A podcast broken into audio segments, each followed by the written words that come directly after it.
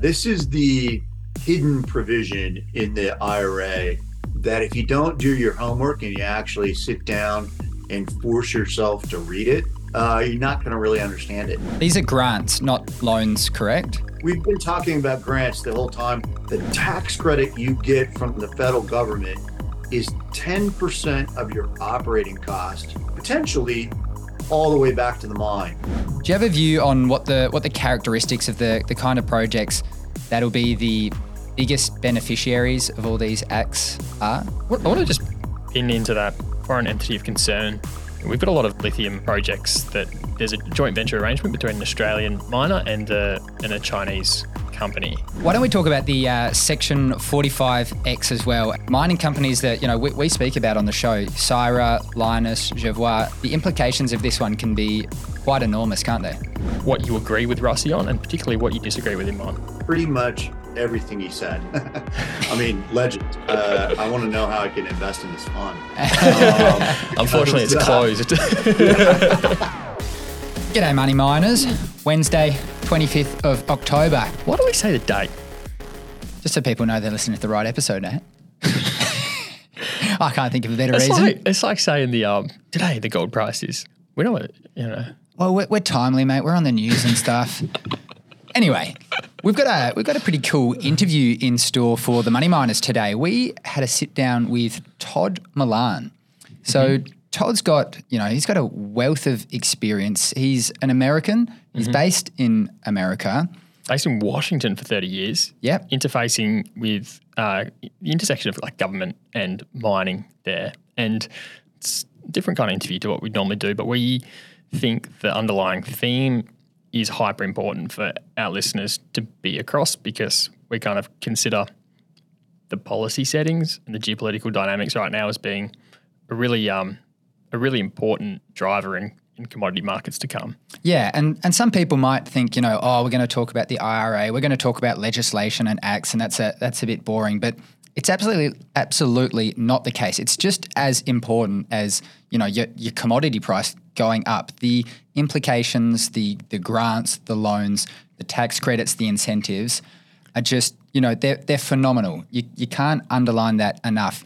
And especially for the you know the managing directors and the decision makers of companies out there, they should really tune in because some of the incentives available to junior miners, you know, mid cap miners, producers out there, Even in uh, Australia.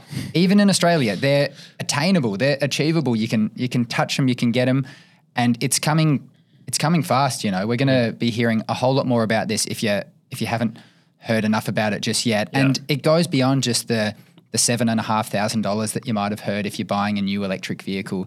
There's so much more to it, right? Yeah, and I think the other other thing I think our listeners should be like clued into, JD, is if you if you suddenly like if government if the US government is now massively subsidizing certain industries and those industries flow all the way through to mining, if those if the cost dynamics of um, of miners are massively subsidized, then what does that mean for the investment opportunities for our listeners as it relates to the types of projects? You know, the, let's think of the projects that you used to just look at and think, oh, the IRR shit, the capex is too high. You know, suddenly they those kind of projects might actually, um, but you have to look at them again. They, they are flipped on their head. Some of the grants, thirty percent off. You know, building a processing plant and these sorts of things. It flips the NPV, the IRR, and your on OPEX ten percent off. Like anyway, all this all this stuff. Incredible. Kind of, I think we have to kind of yeah be astute to the fact that some projects which we used to just write off might become relevant, um, and that's an opportunity for our audience to to be clued into. It, it sure is, and it could be that the market hasn't totally cottoned onto it in in a big enough fashion already. So there, there could be opportunities in in more that ways than one, depending on the the sort of lens you look at the market upon. and no better to unpack it than Todd Malan, ex Goldman Sachs, ex Rio Tinto, um, interfaces with government all the time in Washington, and um, I'm really uh, yeah, I, I took a lot away from this chat, JD. Absolutely. Okay, let's let's get to it, mate. And before we get into the interview, we've got to thank our sponsors at K Drill. So as uh as Matty would say it, Ryan O'Sullivan, he's gonna he's gonna get the rock with his hand, get it out. No need for the for the drill rig. So K-Drill, they are the kings of RC drilling. Isn't that right, Trev? Yeah, mate. They've got a, a bunch of rigs. Um, I think they're all deployed at the moment. Their rigs. I, I know that they're drilling at Mana at the moment. I've um, Yep. yeah seen photos photos of that happening. So, mate, bloody lithium. They're doing gold. They're drilling everything. I think their rigs are sort of spread across WA at the moment, um, and they're going absolutely bonkers drilling um, new discoveries and also existing discoveries. Got to do the infill. Got to do the, the extensional work, mate. But That's like, it, mate. And as as Maddie hasn't shied away from from saying, you know, Ryan and the team, you know, they're friendly, they're approachable. Get in touch with them if you need RC drilling at you know your exploration site or whatever it is. Get in touch with the guys. They'll they'll do you a great deal and they'll get the job done, safe, reliable, and you know maybe not with their hands, but with the best rigs out there. Hey. Thanks, K-Drill. Here's our chat with uh, Todd Malan. G'day, Money Miners.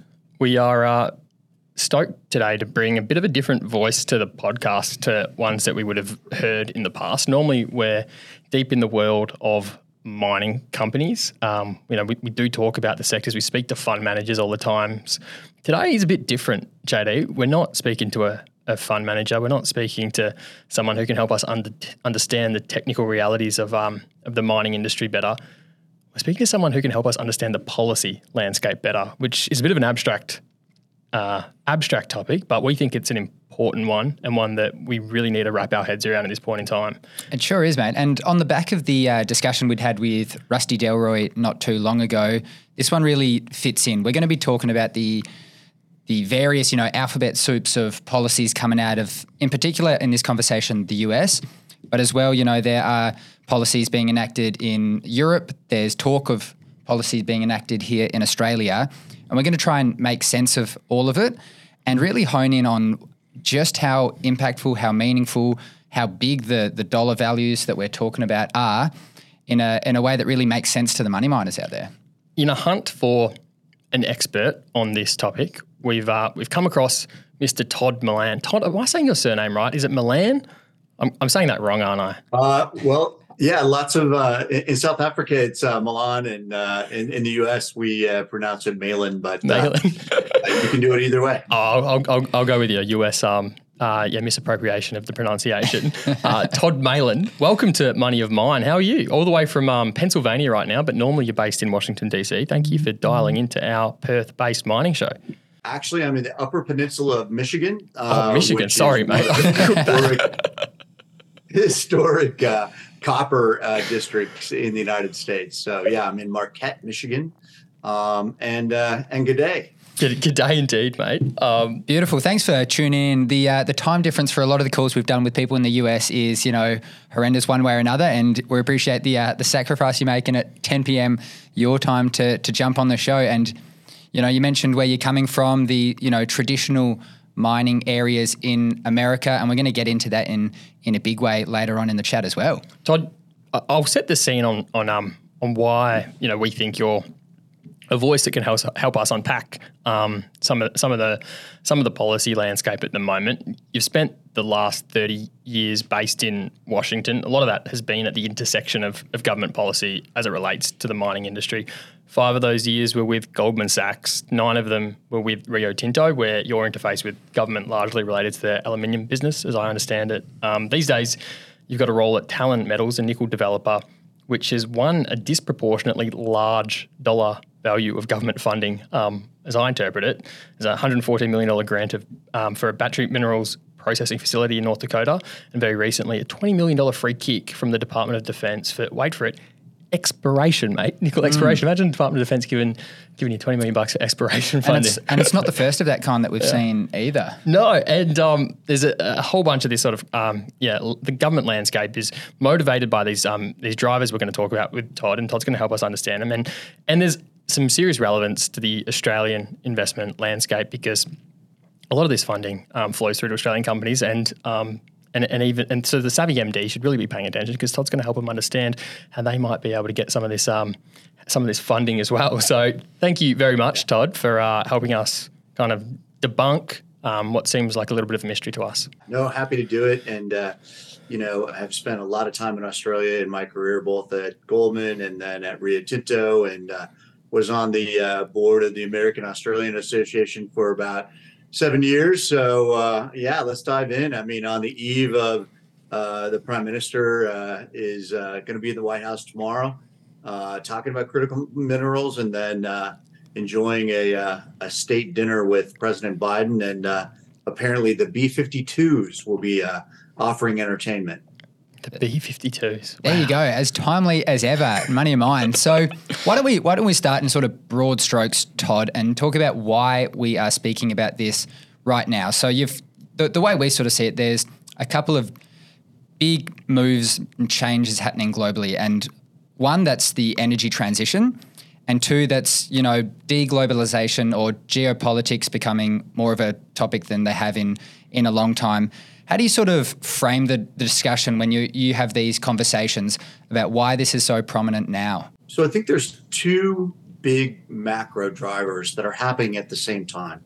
Um, it's a very bipartisan sort of set of drivers. Number one is this realization coming out of COVID that security of supply is really important. That if you lose security of supply in crucial defense pr- platforms, uh, in in in technology, um, you're really vulnerable. And then you have this other big trend where you have this drive towards clean energy. And some of that is not bipartisan, but in, in many ways it, it can be uh, bipartisan. But certainly we saw the IRA move forward to advance and try to scale up clean energy systems. And I think that the way the International Energy Agency thinks about this is actually really smart, which is to say, we're moving as a society, sometimes slowly, sometimes quickly, from a fossil fuel centered energy system to a mineral based energy system. So I think of those as two things happening at the same time big push for security of supply, big push for clean energy systems.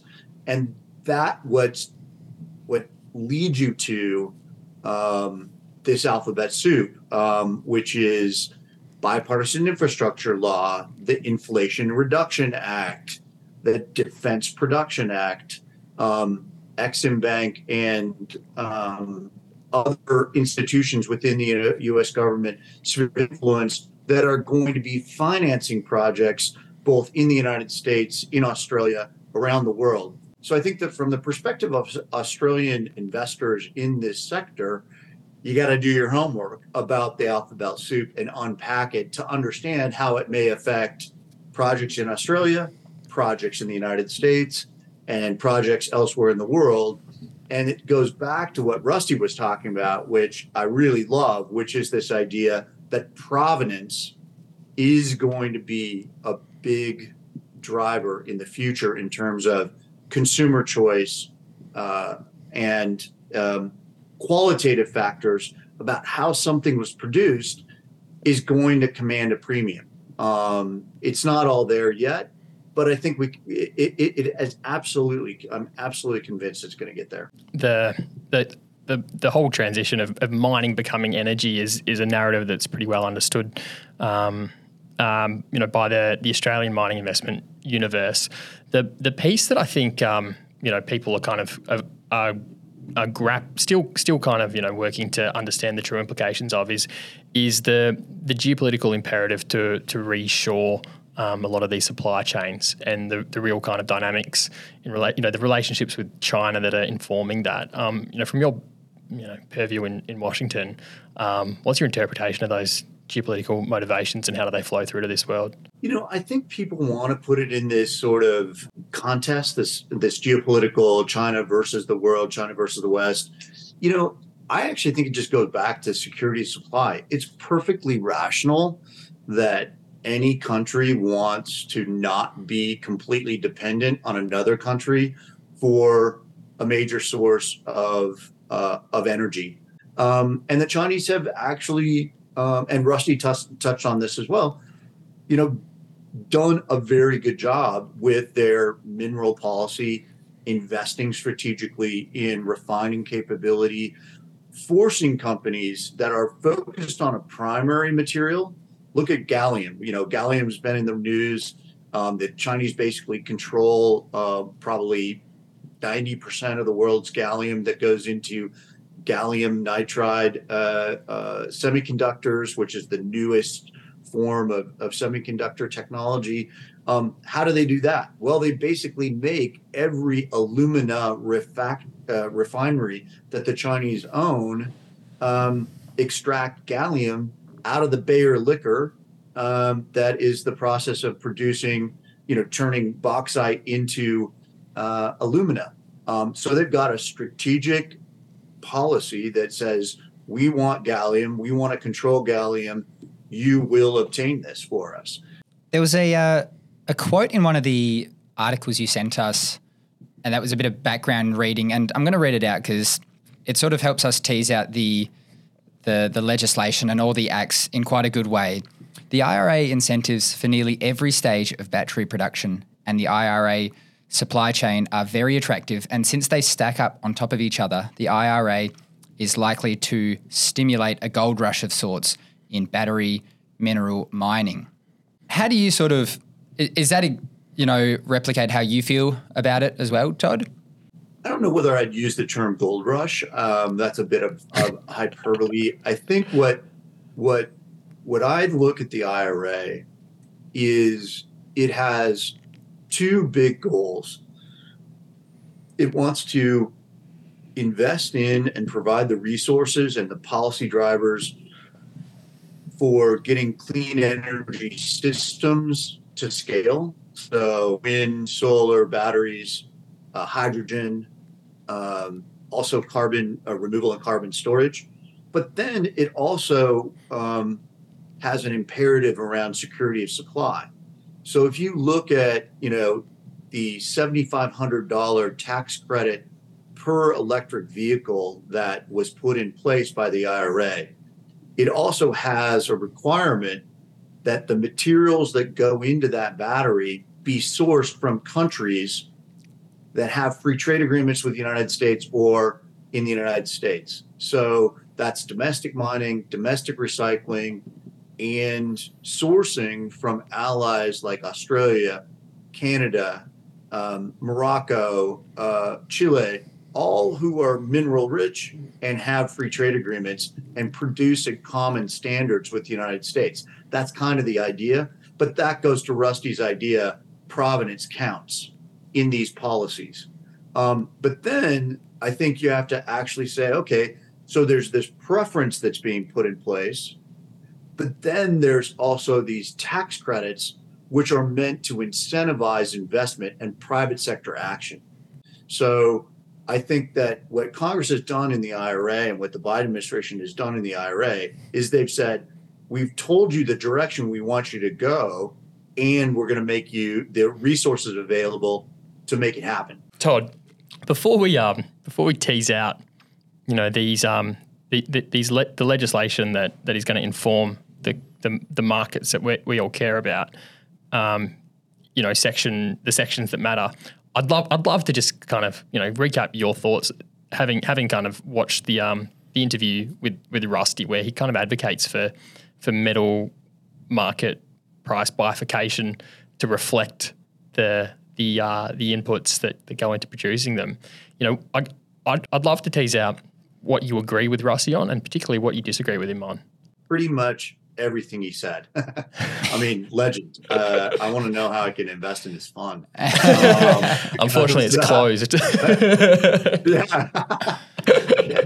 um, but you know, I, I I really like what he said about why shouldn't the mining industry that's producing things at a higher standard, whether that's energy intensity, uh, produced at higher labor standards, um, um, higher env- environmental protections, um, rules around indigenous participation, why shouldn't that command a premium um, in terms of those production standards as opposed to things that have just been done the old fashioned way, which is just as cheap as you possibly can. Uh, and none of those environmental or, or societal externalities are accounted for. Um, so I think the industry, I think government needs to do more. I completely agree with with with with Rusty about that. We're starting to see some policies that I think are interesting in that regard. You're seeing Europe think about a carbon border tax. Uh, we're seeing that actually proposed in the U.S. Congress as well um, to actually say, well, things that are produced with lower carbon should um, face you know a, a better market or a, a price differential. Um, same thing within the U.S. You see governments, state governments, state of California, others actually starting to implement government procurement policies that favor uh, low CO2 inputs. Um, so that's primarily focused on steel and aluminum, but it could be in any number of areas where governments are implementing what they're calling buy clean policies. Todd, why don't we get into this this alphabet soup now? So you mentioned previously the the various um, acts that have come about over the past couple of years. We're going to start with the Inflation Reduction Act, and I think that's the the most meaningful one to to the listeners. This gets broken down into three sections that really matter for us. So I want to start with section 30D. And this might be the one that's most familiar to a lot of the people out there. So this one's been sort of termed the new clean vehicle tax credit. So a seven and a half thousand US dollar subsidy for consumers buying an electric vehicle in, in simple terms. Can you sort of flesh out all the intricate details of this one in a in a way that the um, the money miners really understand why this is such a big deal? Yeah, uh, I'll, I'll, break it down. I mean, there's more detail that I want to go into that you probably need to do some homework on because there are limitations about who gets the benefit and uh, like what your income level is and some details there that, that that really aren't material. But you know, half of that $7,500 tax credit um, is basically reserved for measurements of where the material comes from. Is it coming from the US? Is it coming from recycling in the US? Is it coming from our free trade allies?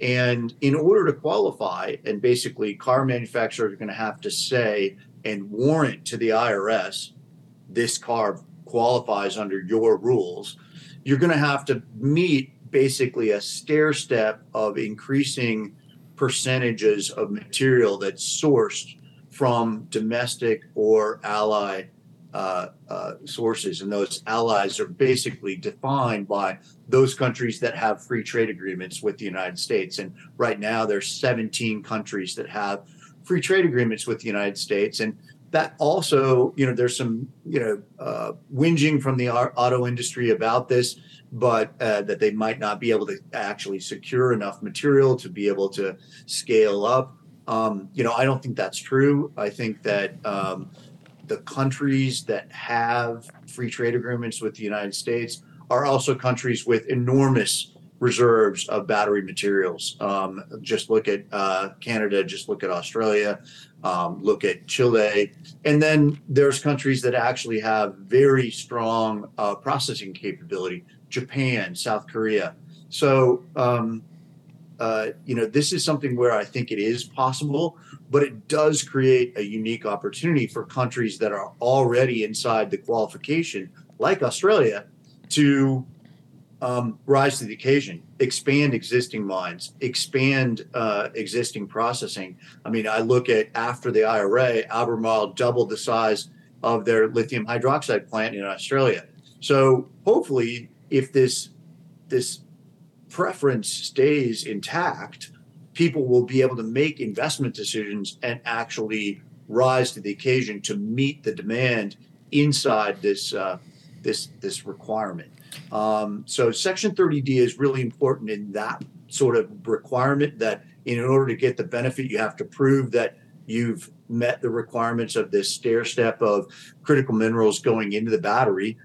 But then also, very importantly, there's a requirement that the battery and the sourcing of materials didn't come from a country or companies from a country that is known as foreign entities of concern.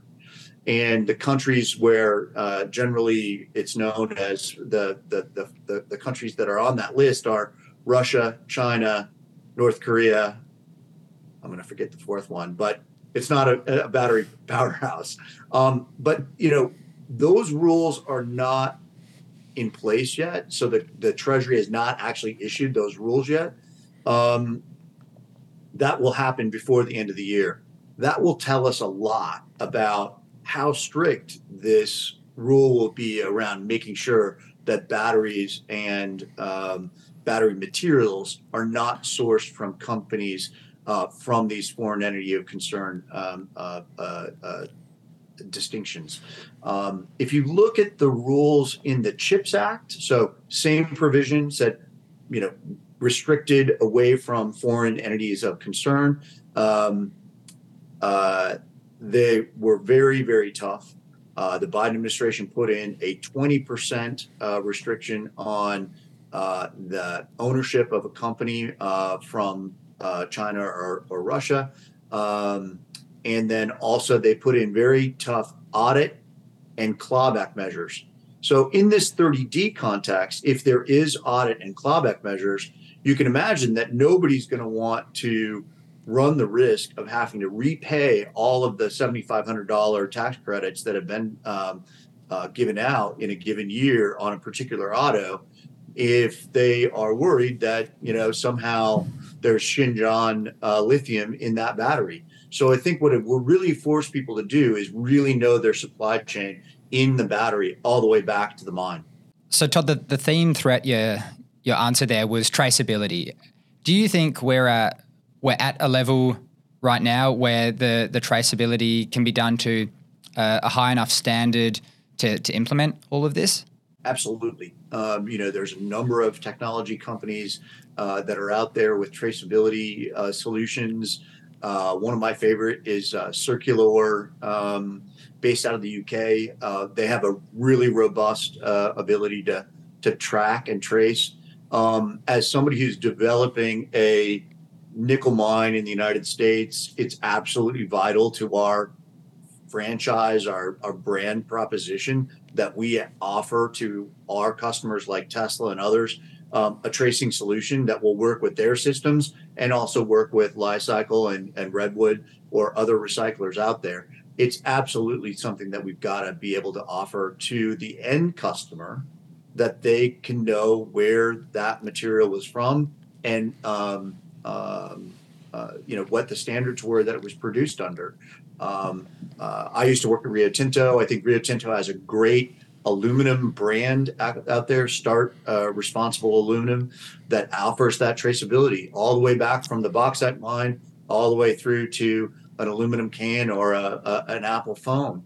Uh, they'll be able to offer that, and uh, so it's absolutely happening now in the real world. And uh, and companies like Circulor are going to give those solutions. It's this um, Section 30D, which which uh, you know like that that um, I guess the eligibility of a of a tax credit for materials sourced from certain countries um, is, I guess, I guess the most clear and distinct, clear cut policy that I think, um, you know, you can point to as a rationale for a lot of the discussion around price bifurcation at the moment. You know, the, these um, critical minerals from these jurisdictions will be eligible for this very clear tax subsidy in um, this huge industry that's looking to be reshored in, in the US. But my, my question is, doesn't that all kind of hinge on the seven and a half thousand dollar subsidy being enough to actually equalize the competition versus, you know, the BYDs that we're seeing come out of China? And and and to the best of my knowledge, they're on a relative basis, you know, producing equal um, you know, cars, but but much cheaper than seven and a half thousand dollars cheaper. Yeah, I don't think we've seen that much um, uh, incursion of um, Chinese imported vehicles into the United States. Um, there's a very steep tariff on uh, imported Chinese vehicles, so I don't think that that's gonna. Yeah, they're, they're able that you know they are producing cars more cheaply. Um, they're producing quality cars, um, but I think there is this um, uh, barrier to uh, getting into the North American market. I think the exception though is Geely, who own uh, Volvo and Polestar, and they're producing vehicles in the United States. So they're they're basically emulating what the uh, Chinese and South Korean cars have done and actually invested in the United States, um, invested in brands that Americans know. And, and that is one way that they're being quite successful. So if you look at Polestar, if you look at Volvo, you know, they're producing vehicles in South Carolina. Why don't we talk about the uh, Section 45X as well? And I'd heard you speak about this one previously. And I mean, a couple of the details really, really blew my mind. The, uh, the no sunset clause on this one is astounding, really. Why don't you, um, you know, explain to, to the listener what this really means for mining companies that, you know, we, we speak about on the show, Syrah, Lynas, Jervois and stuff. There's, there's a few more. It, the, the implications of this one can be quite enormous, can't they? Yeah, this is the hidden provision in the IRA um, that if you don't do your homework and you actually sit down and force yourself to read it, uh, you're not going to really understand it. Um, and you probably have to read it a couple times because it may not, you may not think it's actually real. um, I, I, I think 45X is basically a production incentive. So it only applies to operations in the United States. Um, so, from an investor standpoint, it's um, companies that are developing projects in the United States, and it provides incentives to operations to produce, um, you know, solar panels, batteries, um, wind turbines, uh, hydrogen electrolyzers. So it's all of the machinery, all of the systems that go into clean energy, and there are individual tax credits for each area. But the sneaker that Senator Manchin from West Virginia um, put in as part of his big grand deal with President Biden to move the IRA forward um, was to add in critical minerals.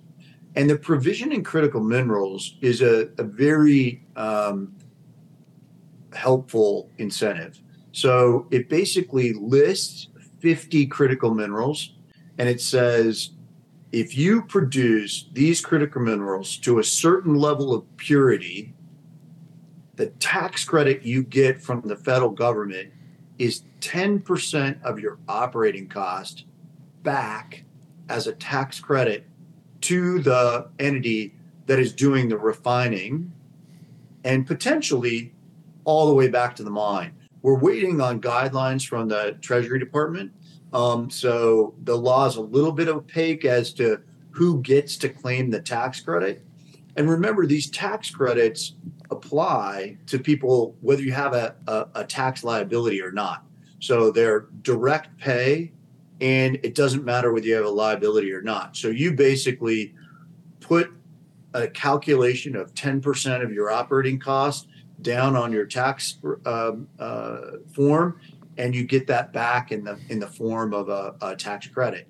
That's a big um, boost to how projects pencil out, um, and we think that it's going to be transformative in a whole range of areas. And again, they basically put you know an el- periodic table of elements in the law that has very specific uh, requirements. So if you think about you know, a, a Syrah's uh, operation in Louisiana processing uh, graphite, um, you know, that is going to be eligible for um, part of the 45X tax, tax credit. Now, there is a provision in 45X that says that only production in the United States can count in the calculation of operating costs. Um, so it's unclear whether raw material sourced from outside the United States will count in your calculation of your operating cost. Um, but we'll see that very soon, probably by the end of the year, from uh, the IRS as to how that that that particular um, decision is made. But you know, even if you're just talking about um, energy and um, uh, employee cost, um, that can be a very important uh, benefit um, for people that are thinking about investing in and refining in the United States. Um, the other thing that's really remarkable about it is it has no end, it has no sunset. All the other provisions for solar and wind and other things like that, they basically start to trail off in 2032 or 2034. Um, and they sort of uh, wind down. This one has no uh, sunset. So it'll take an act of Congress in the future to actually end that that benefit. It's fascinating, Todd. Normally we um, talk about mining companies and we, we look at their cash flow statements and so often you see um you see what is OPEX categorized as CapEx to kind of, you know, hide the fact that they're losing money, right? And um, this policy, you'll actually see the reverse. People trying to you know, more encouraged to classify the capex as opex because they get ten percent free kick for, for doing so. Um, but yeah, like a ten percent, a ten percent subs, ten percent of your opex just to back as a bloody tax credit is um, a pretty astounding, a pretty astounding um, uh, policy there. It, it's huge. I had yeah. one sort of follow up on that, Todd, and I appreciate what you said that the it hasn't been sort of you know, fully fleshed out in all the detail. There hasn't been a real precedent set, if you like. But how would it work in the in the sort of inverse of the example you gave with Syrah, with the operations outside of the US coming for downstream inside of the US? Imagine you have a mine in the US, so the upstream component's done the US. Would they have to prove that it's gone, you know, sent to another company downstream, all happening within the US to be available to to get that grant, or would they have to be the ones that build the downstream facility? Yeah, you're going to have to do the the end process, basically getting it to 99.1% purity is going to have to happen in the U.S. in order to get the benefit. Um, the, the the sort of jump ball is will it be only domestic raw material that account in the calculation, or will non uh, U.S. Calcu- uh, raw material count in the calculation. Yeah. Um, and that'll be a decision that the Treasury Department will announce again before the end of the year. Um, so this is pretty much a benefit only for investors and operators in the United States. It could be a demand pull for Australian lithium or Australian nickel um, if they allow uh, material from uh, non-U.S. sources to count in the in the calculation. Yeah, one one of the implications of this policy that I, I can think of um, is the inability of of um, countries like Australia, for example, to have a competitive advantage in that downstream refining element versus the United States because it's this massive, massive, massive incentive for it to, to go to the US for for the downstream refining instead. I think I think so, but I mean, I, I you know, I mean, I, I I'm not hundred percent sure that that'll that'll that'll really hurt Australia as much as it hurts Mexico and Canada. If you were thinking about putting a, a you know lithium refinery in the in North America because of 45X, it just became crystal clear that you're going to do it in the U.S. You're not going to consider Mexico or Canada yeah, there are other OPEX considerations of doing it in Australia, I guess, but you can you can um, it puts into perspective the some of the rhetoric you see from um, the leaders of, of, of giant uh, businesses here advocating for more government support for downstream. But um, yeah. yeah. And there's one more section, Todd. We've alluded to three. The third one being section 48C. So this sort of relates to a 30% investment tax credit. I think you've previously said that it's capped at US 10 billion with an interesting sort of carve out for uh, four billion of the ten having to be done within coal country. I assume this has a lot to do with the uh, the Senator Joe Manchin you mentioned of West Virginia being of West Virginia. Can you sort of flesh out for us how this one looks and what the sort of implications are for you know the companies looking to get the benefits of this one? Yeah, so this one is capped, so it's only got 10 million, so it's competitive to actually apply for it, and that's going on right now. The the, the I think the deadline is passed, um, but um, 10 billion dollars. It's a 30 percent um, incentive of the cost of building the project, whether that's a solar manufacturing facility or uh, a critical mineral refinery. Um, all of those things are eligible. Um, you get basically bonus points if you're siting that within what they call coal country. So that's a place where a, a, coal mine is closed or a coal fired power plant is closed. They're trying to make sure that that in this energy transition they don't leave people behind. And I think that you know it's definitely something that Senator Man- Manchin wanted to do. But I've heard uh, President Biden be quite passionate about making sure that we don't leave people, working people, behind um, in the energy transition. So I think there was pretty good alignment about this. Um, but it'll be interesting to see how they make the choices because again, you'll you'll there'll be a big reveal and you'll see who gets what and is it more in solar is it more in hydrogen um, uh, and again it's in this manufacture this is the manufacturing incentive so it's all about building factories to do these things and critical minerals are absolutely part of it.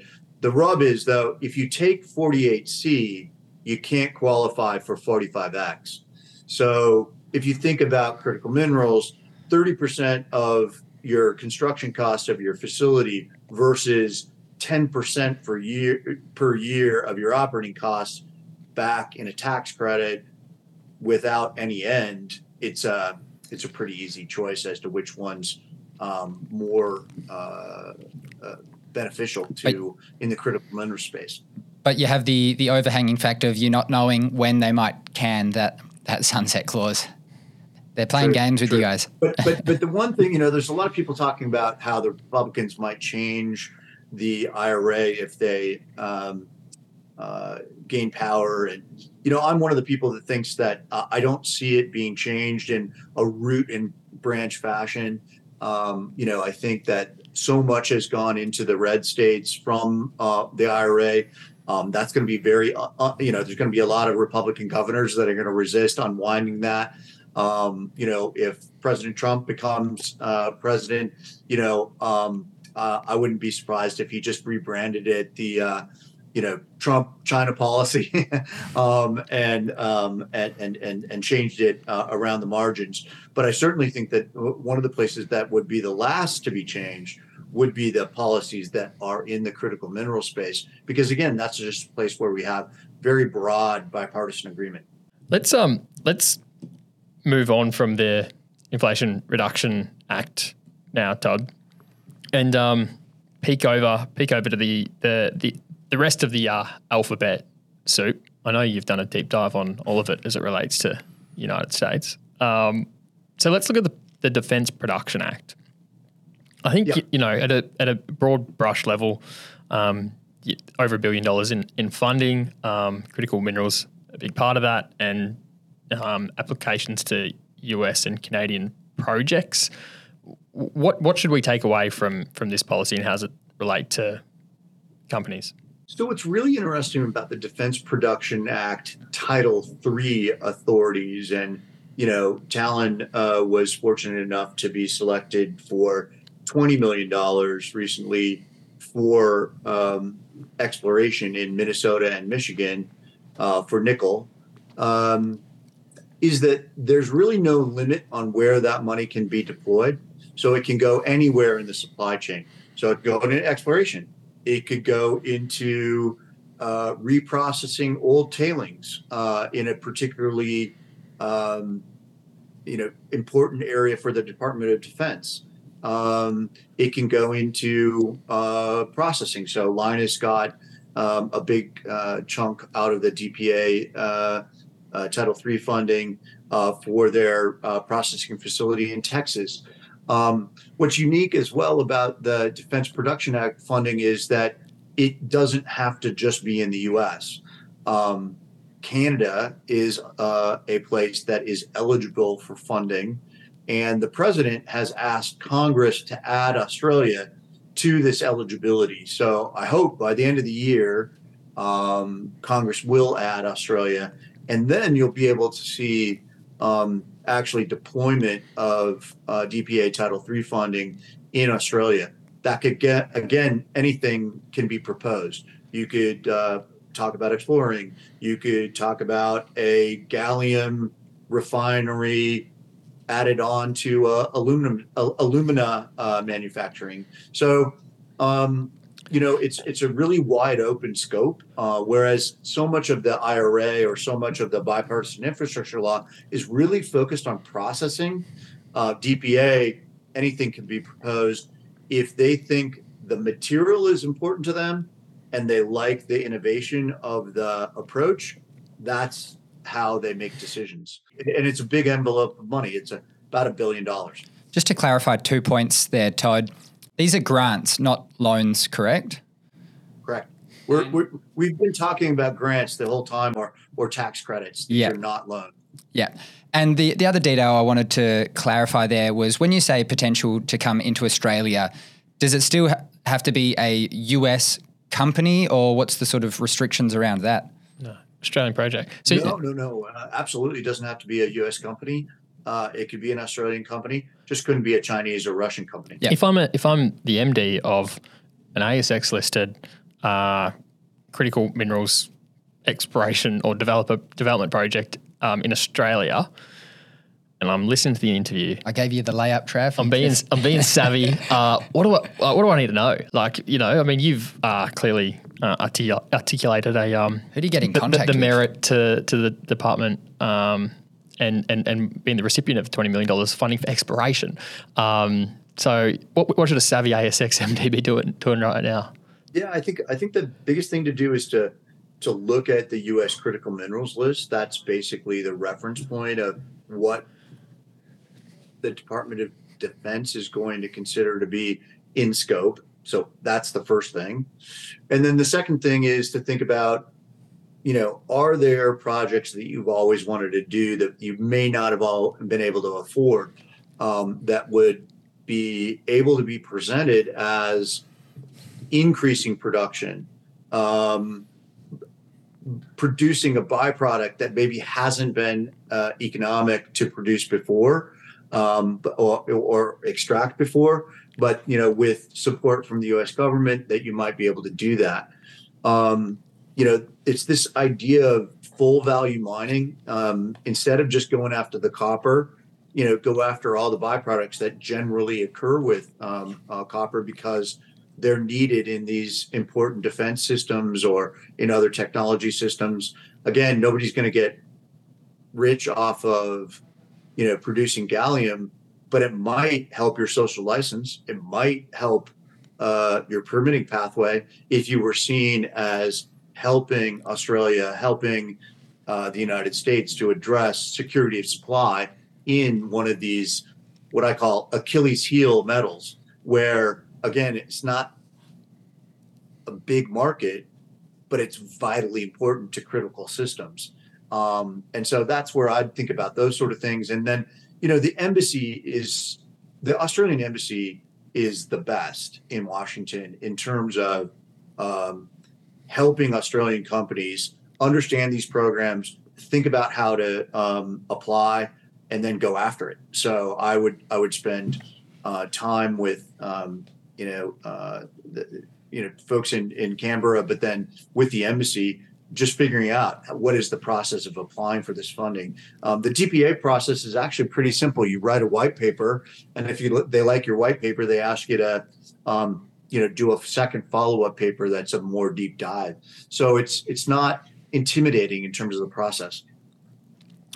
There's a couple other acts I want to touch on, Todd, and I just want to underline once more how, how big the sort of dollar value. So we've got the bipartisan infrastructure law, which had $6 billion, to my understanding, earmarked for battery and critical materials supply chains, as well as another billion dollars earmarked for battery materials recycling. And then there's also the Department of Energy, the DOE loans program, which has $250 billion as a part of that program. And that has in the past made uh, loans. That, that was the one that Syrah received $102 million in, in a loan, a bit different to what we'd been previously discussing. I mean, it, it, it really makes the the funding that the Australian government of I think half a billion dollars that they put forward for these sorts of things three or four months ago really almost pale in, in insignificance. Of those remaining laws, I think the Prime Minister announced today another two billion. I saw that. Uh, yeah, today, yeah. right? JD's So, info's out of date. he hasn't read oh. the news yet. there we go. well, I'm sure we'll be talking about that one soon. But of those of those remaining acts and laws, what what are the key details that that stand out in relevance to you know the the audience we're speaking to here, Todd? Well, you know, I mean, you mentioned the the LPO office. I mean, that that is a a, a huge capability in a high interest rate environment to be able to get low interest rate loans to uh, build up the supply chain, that's a, a vital tool. Again, that's much more focused on doing that in the United States. Um, but you you mentioned Syrah. Uh, Ford has gotten, a, a, I think, $3 billion loan from the LPO uh, office.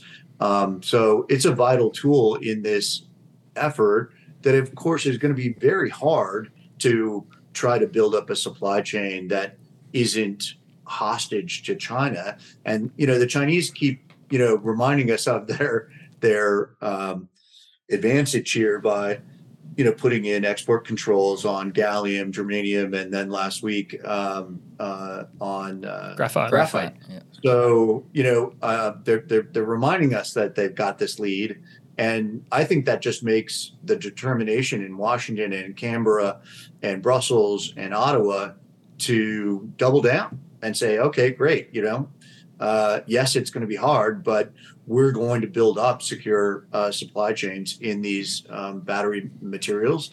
Um, it means more primary material, but it does also mean recycling to the point we talked about earlier.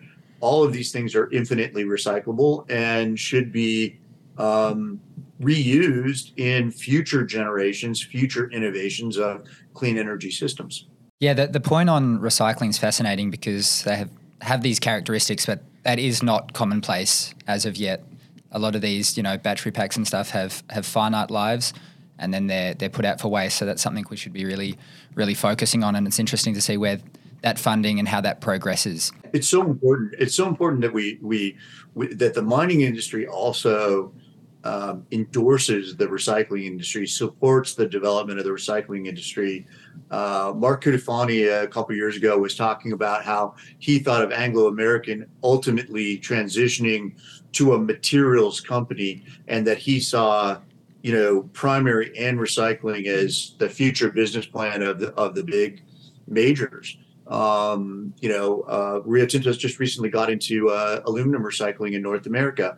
Um, it's so important uh, that we also um, educate people that it the scale of what we need to do to move to a uh, primarily clean energy system it requires so much more minerals um, i think uh, robert friedland was saying that the other day that it's three times the copper that humans have produced ever um, is required for um, the the energy transition. So, you know, it's a huge amount of scale. We can't recycle our way uh, to that. And I think that some people in the environmental community are really confronted by the the mineral intensity of the energy transition, and um, it's sort of their uh, don't look up moment um, that uh, they just want to pretend we can recycle our way to this.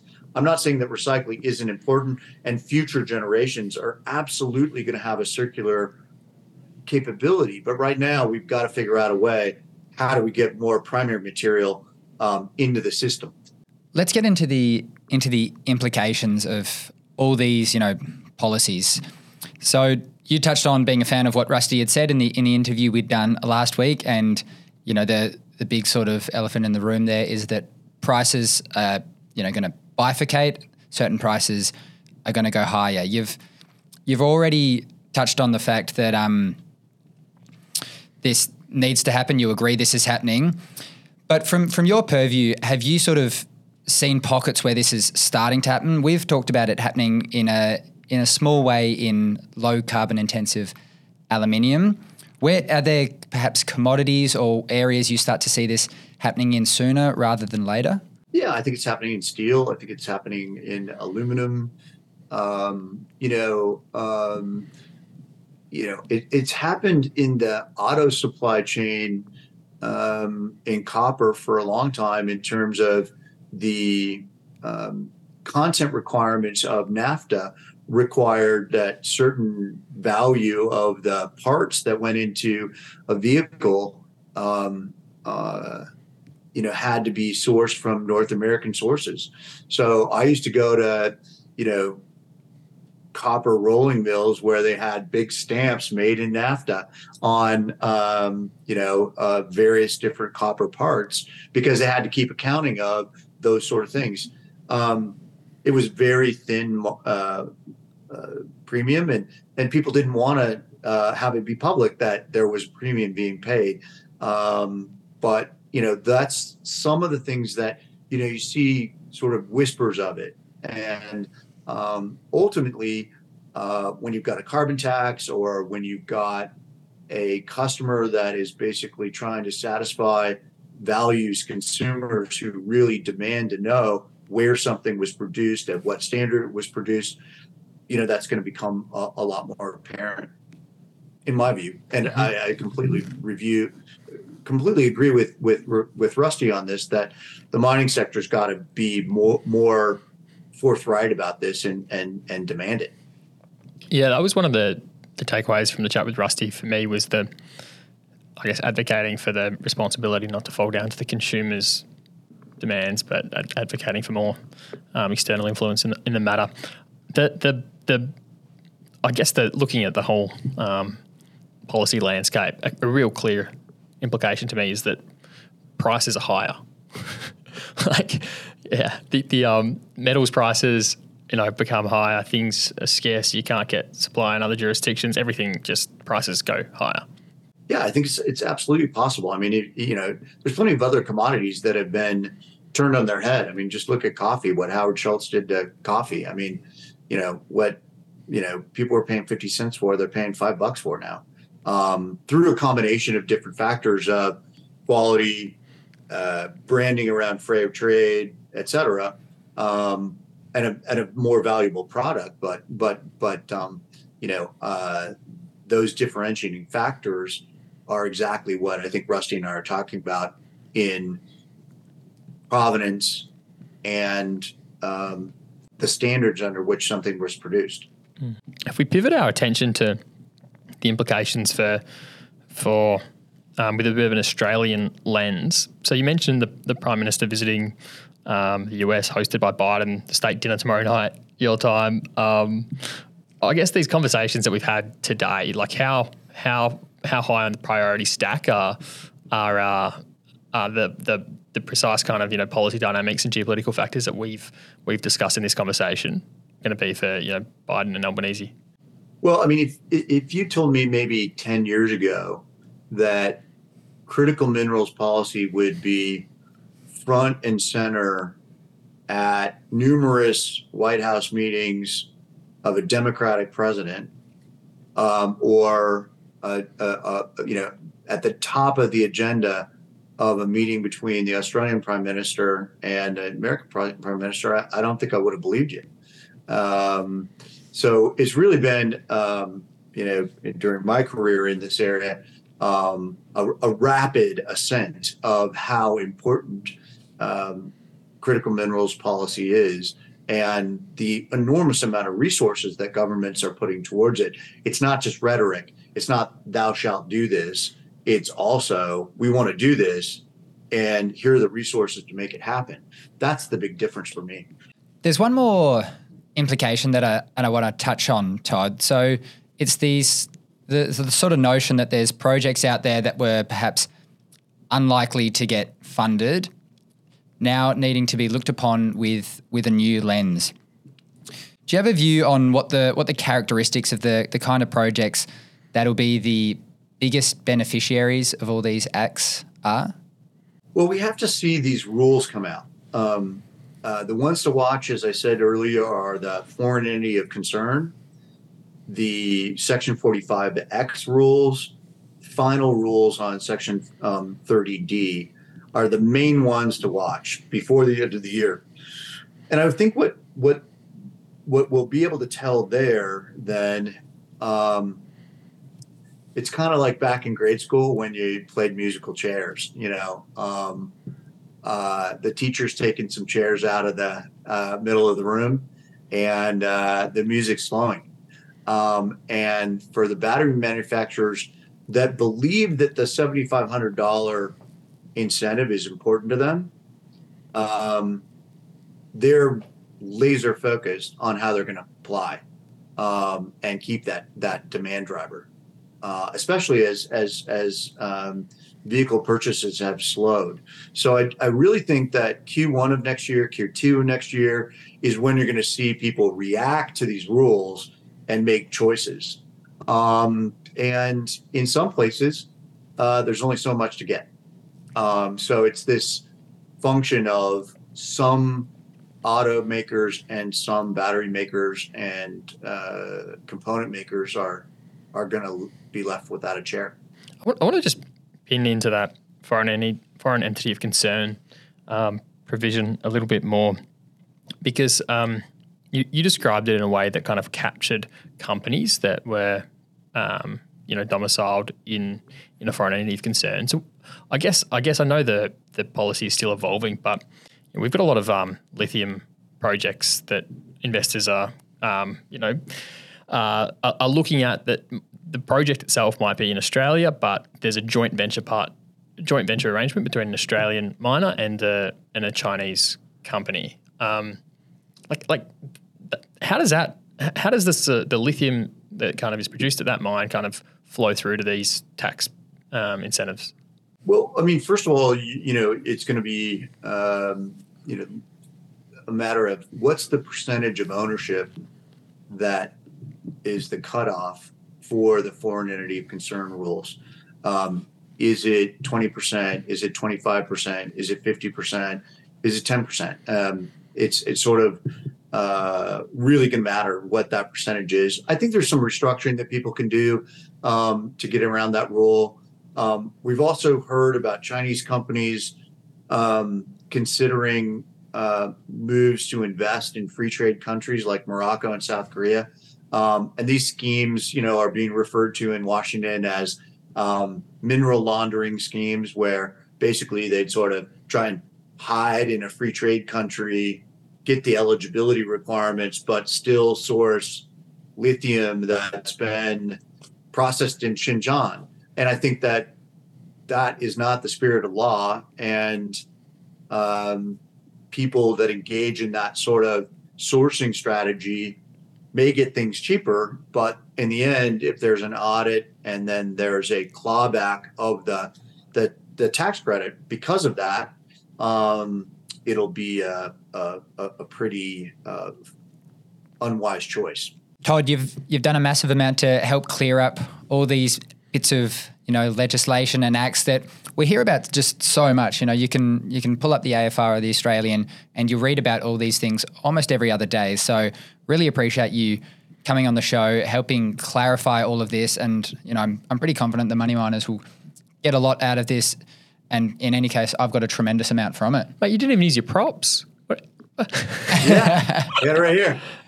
What have we got? Alphabet soup. Alphabet. I couldn't find alphabet soup. I, I could only find spaghettios, which sound disgusting, but uh, it does say original A to Z. So uh, do your homework, find out about the alphabet soup, uh, dig into 45X, dig into uh, 30D. And um, I think um, uh, people that do their homework are going to find that um, it'll match up with some some pretty savvy investment strategies, even though I'm not giving investment advice. Beautiful. Thanks for your time, Todd. How good was that, JD? That was awesome. And, you know, I've said it once, I'll, I'll say it again. I learned so much from Todd. Some of those, you know, the various sections of the acts, they are just, in my opinion, pretty, you know, underappreciated by the market at the moment. And, you know, if you're a company MD or you're a, an, another sort of decision maker, get on top of it, you know. Like sort of Todd said, you can you can speak with the right people, get out there, understand understand how it's relevant to you. I think the uh, the market over the, the coming period might start to really appreciate just how monumental this can be. So The thanks, policy, Todd. pro- yeah, I mean the policy prerogative is going to sort of, um, yeah, I- I- impact uh, um, the companies we care about in, in advance, and um, I think it's important to be be clued on to these dynamics ahead of time. So. Great conversation. Let's thank our partners, mate. Terra Capital, Anytime Exploration, JP Search, K-Drill, and SMEC. Perfect. Legends. Thanks a lot, guys. Hooroo. Hoodaroo. The information contained in this episode of Money of Mine is of general nature only and does not take into account the objectives, financial situation, or needs of any particular person. Before making any investment how appropriate the advice is to your objectives, financial situation, and needs.